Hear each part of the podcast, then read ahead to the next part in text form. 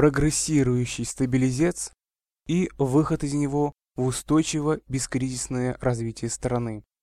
90-е получили эпитет лихие. Многие сейчас это забыли и не понимают, чего хорошего им сделал Путин за два президентских срока. Объясняем.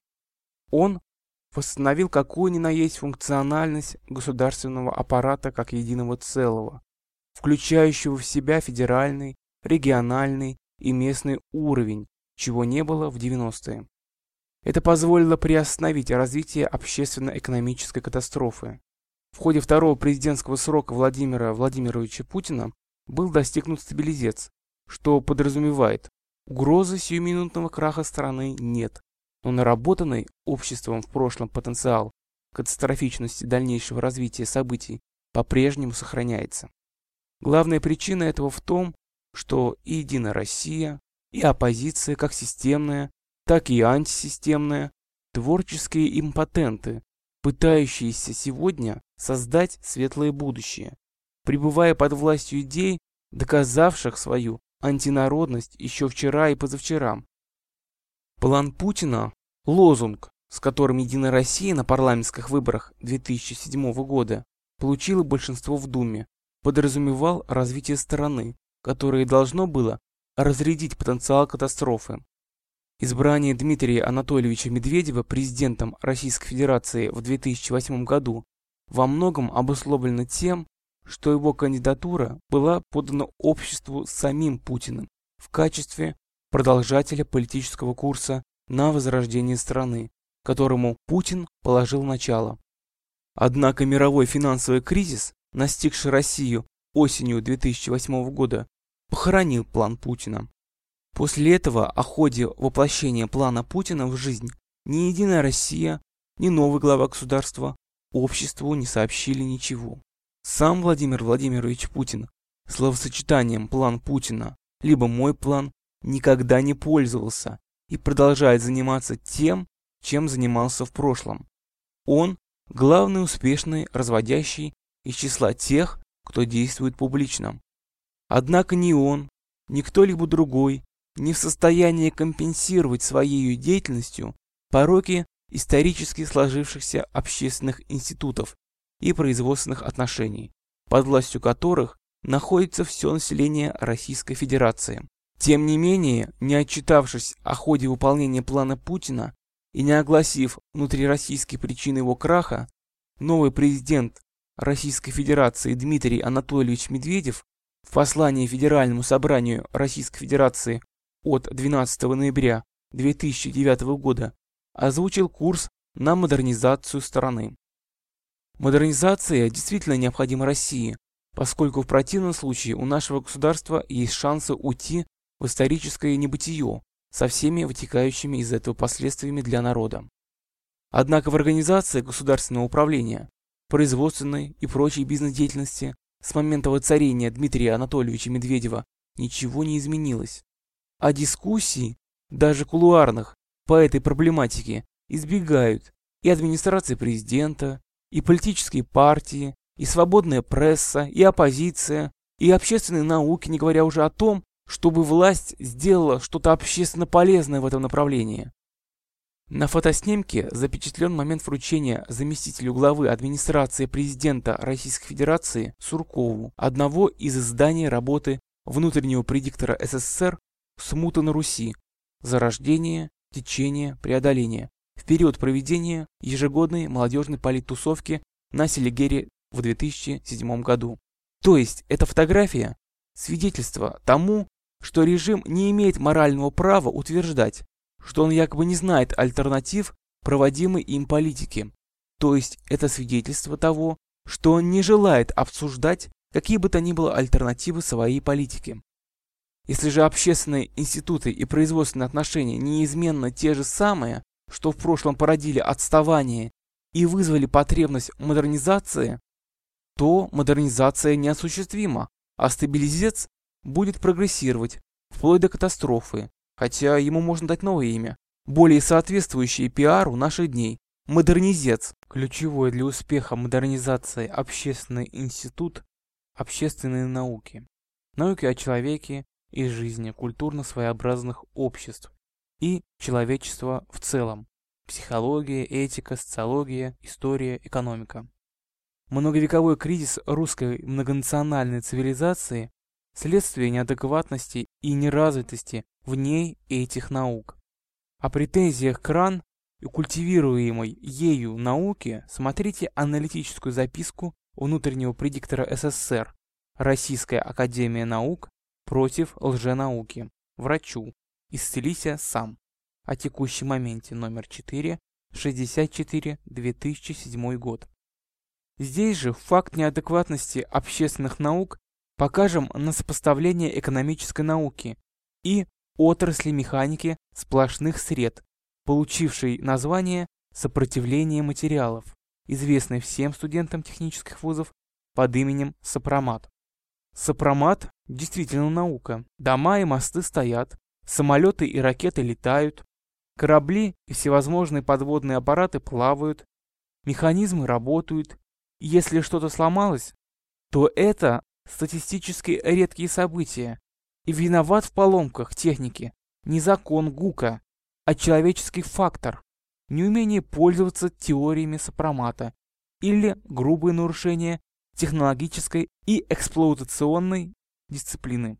Если с этих позиций подходить к экономической науке, то воплощение в жизнь рекомендаций экономистов должно иметь следствием как социальную норму, научно-технический прогресс и бескризисный рост благосостояния всех, кто честно трудится.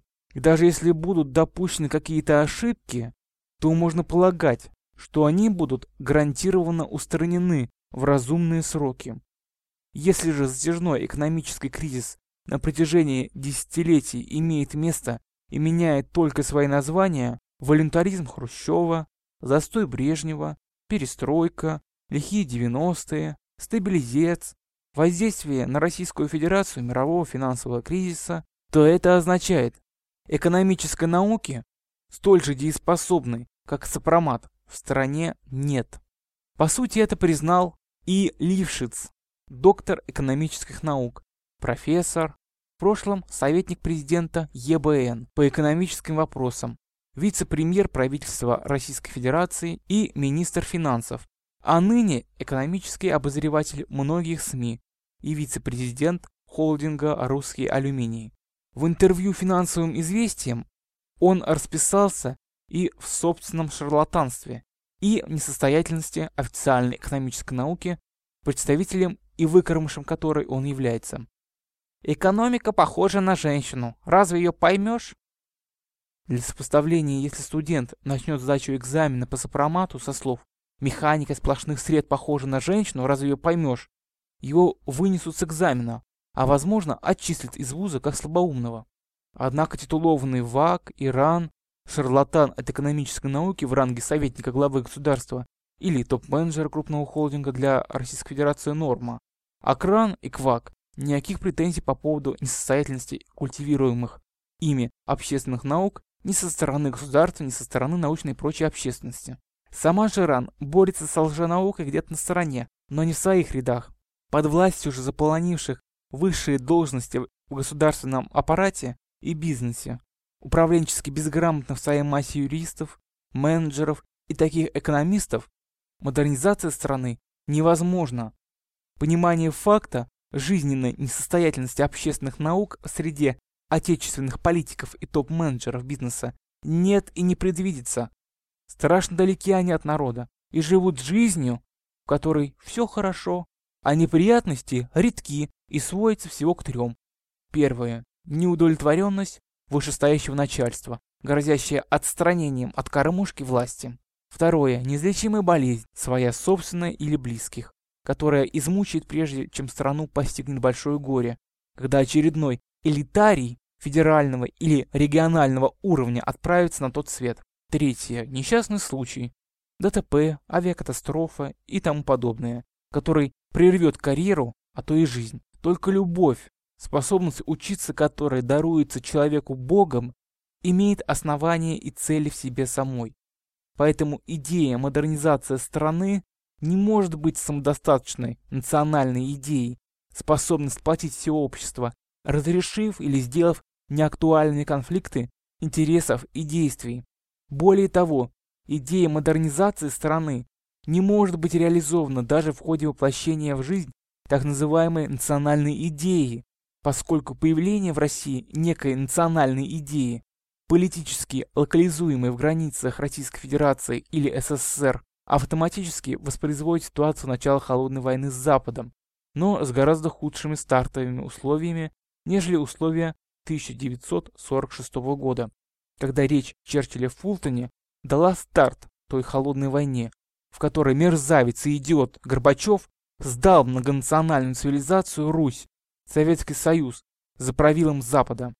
Поэтому большая идея, на основе которой модернизация Российской Федерации осуществима, обязана быть многонациональной идеей общечеловеческой значимости, то есть идей глобального масштаба, способной разрешить не только проблемы Российской Федерации, но прежде всего глобальные проблемы, порожденные Западом.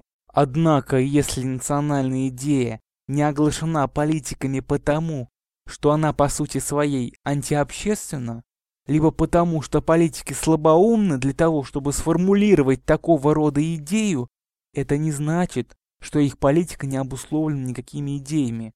И вопрос только в том, каким идеям реально подчинена политика и насколько эти идеи соответствуют объективной предопределенности общественного развития как таковой, тому, что в религиозном сознании жизни обозначается словами «промысел Божий», а в некоторых разновидностях атеистического осознания жизни воспринимается как природная запрограммированность развития биосферы и человечества, являющегося ее составной частью. Если говорить о той идее, которой была подчинена политика СССР и постсоветской России на протяжении исторического периода после убийства Сталина, то это двухслойная идея. На уровне глобальной политики уничтожить самобытность многонациональной цивилизации Руси и интегрировать ее природные ресурсы и этнографическое сырье в реал полностью подконтрольны за правилом Запада.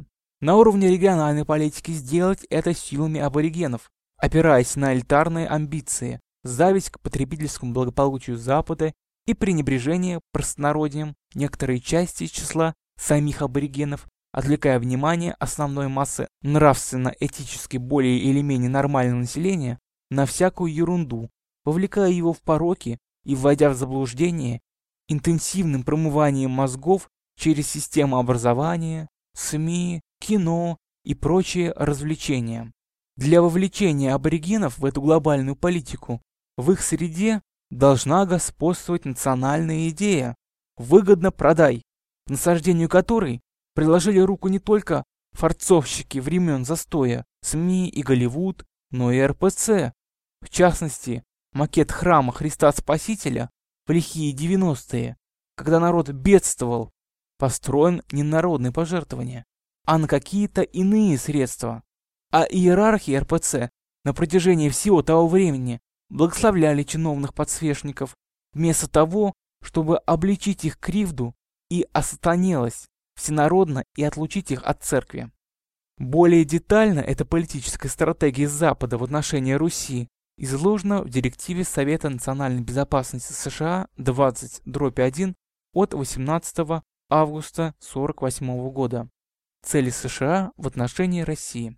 О том, что это был политический проект за правил Запада, отечественные низкопоклонники перед Западом могут не знать или могут быть убеждены в том, что директива СНБ США от 18 августа клеветническое порождение советского агитпрома и КГБ. Однако директива СНБ 20-1 существует и успешно воплощается в жизнь хотя необратимый результат еще не достигнут. А тезисы советского агитпрома о ликвидации капитализма в мировых масштабах под знаменем идеи марксизма-ленинизма так и остались пустыми лозунгами. Причина этого в том, что не все слова становятся основой реальной политики. Практика – критерий истины. Реальная глобальная политика в отношении СССР и политика правящей элиты СССР объективно были направлены на исполнение директивы СНБ США 20-1 от 18 августа 1948 года в жизнь. Кто из отечественных политиков работал на ее исполнение с дуру, не ведая, что творит, а кто выгодно продался за бочку варенья ящик печенья. Малозначимые детали. Если говорить о постсоветском периоде, то негосударственность Российской Федерации с момента своего возникновения в 1991 году, не так называемая патриотическая перманентная оппозиция не сделали ничего, что позволило бы обществу выйти из-под власти за правил Запада. И проблематика обусловленности политики идеями и сами идеи, способные быть основой политики постсоветской Российской Федерации, политическими деятелями и журналистами публично не рассматриваются и не оцениваются.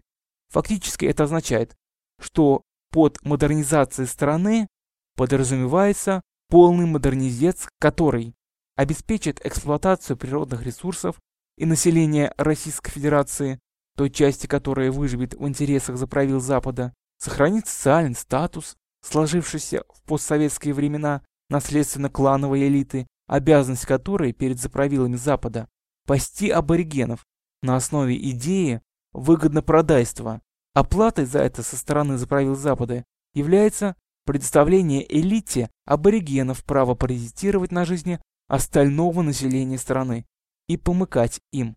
Понятно, что такая правда не может быть публично оглашена отечественными политиками и журналистами-международниками типа Познера и Сванидзе и светскими львицами типа Ксении Собчак и Анфисы Чеховой.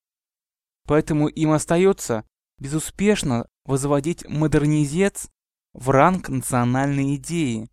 Это само по себе глупость, предполагающая беспросветный идиотизм общества, что не соответствует действительности.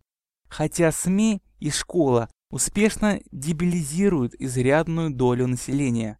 При этом всякие рассуждалки некоторых представителей власти о том, что в результате модернизации Российская Федерация должна стать не бурильщиками и сучкоробами в мировом хозяйстве, а его директоратом. Пустые слова, за которыми нет науки, превосходящей в дееспособности западную, опираясь на которую эту цель можно воплотить в жизнь. Кроме того, за этими словами нет нравственности и этики, которые позволили бы власти развить такую науку с нуля, внедрить ее в систему образования и строить политику на ее основе. Хотя целеполагание в принципе правильное, чтобы сохранить и развить свою самобытность России надо стать всемирным директоратом и лидерствовать в миропонимании. Но это невозможно осуществить, реализуя в политике животное начало. Жить для того, чтобы иметь все и всех, принося их в жертву собственной похоти по способности. Воплощение дается душе для того, чтобы человек научился любить. Однако идеология «выгодно продай» культивирует в обществе не любовь, а злобу и ненависть. Именно они альтернатива любви и грязь, не очистившись, от которой невозможно стать человеком. И хотя РПЦ много чего говорит о христианской любви, уповать на то, что Россия возродится через возрождение РПЦ, не приходится. Дело в том, что народ на Руси, если неосознанно волевым порядком, то на уровне чутья действительно верен провозглашенному Христом идеалу, законы пророки до Иоанна. С сего времени Царствие Божие благовествуется, и всякие усилием входят в него. Лука 16.16 16. Ищите прежде Царствие Божие и правды Его, и это все, по контексту благоденствие земное для всех людей. Приложится вам. Матфей 6.33. Элита же на Руси действует вопреки этому идеалу. И известный РПЦ заповеди Христа, вы знаете, что князья народов господствуют над ними, и вельможи властвуют ими, но между вами да не будет так, а кто хочет между вами быть большим, да будет вам слугою, и кто хочет между вами быть первым, да будет вам рабом. Матфей 20, 25, 28. И, соответственно, этому непримиримому нравственному конфликту между элитой и простонародьем на Руси Если политика государственной власти направлена на осуществление идеала правды Божией, то власть обретает поддержку народа и достигнет успеха в решении провозглашаемых ею задач, соответствующих этапам развития русской многонациональной цивилизации. Если политика государственной власти на Руси направлена против осуществления этого идеала, то власть остается без поддержки народа, который занимается либо своими мелкими бытовыми делами, либо активно работает на будущее и в конце концов сметает прежнюю власть, проявившую свою антинародность и сатанизм практически. Проблема же РПЦ в том, что учение Христа о становлении на земле Царствия Божьего усилиями людей в Божьем водительстве исторически реальное христианство считает ересью и потому, по сути, проповедует антихристианство, продолжая традицию, начало которой положил апостол Павел. Пятое. Рабы, подвинуйтесь господам своим по плоти, со страхом и трепетом, простоте сердца вашего ко Христу. Шестое. Не с видимую только услужливостью, как человекоугодники, но как рабы Христовы, исполняя волю Божию от души. Седьмое. Служа с усердием как Господу, а не как человеком. Восьмое. Зная, что каждый получит от Господа по мере добра, которое он сделал, раб ли или свободный. К Ефесянам, глава 6. Но реальность наших дней такова, что идея построения на земле общественно-экономического уклада, в котором нет места целенаправленному системно организованному паразитизму разного рода меньшинств на большинстве и конкуренции претендентов на элитарно-паразитический статус друг с другом, единственная большая идея, являющаяся многонациональной и обладающей глобальной значимостью. И только на основе ее возможно как возрождение России, так и преодоление глобально-биосферно-экологического кризиса человечества. Внутренний предиктор СССР с 23 марта по 2 апреля 2010 года.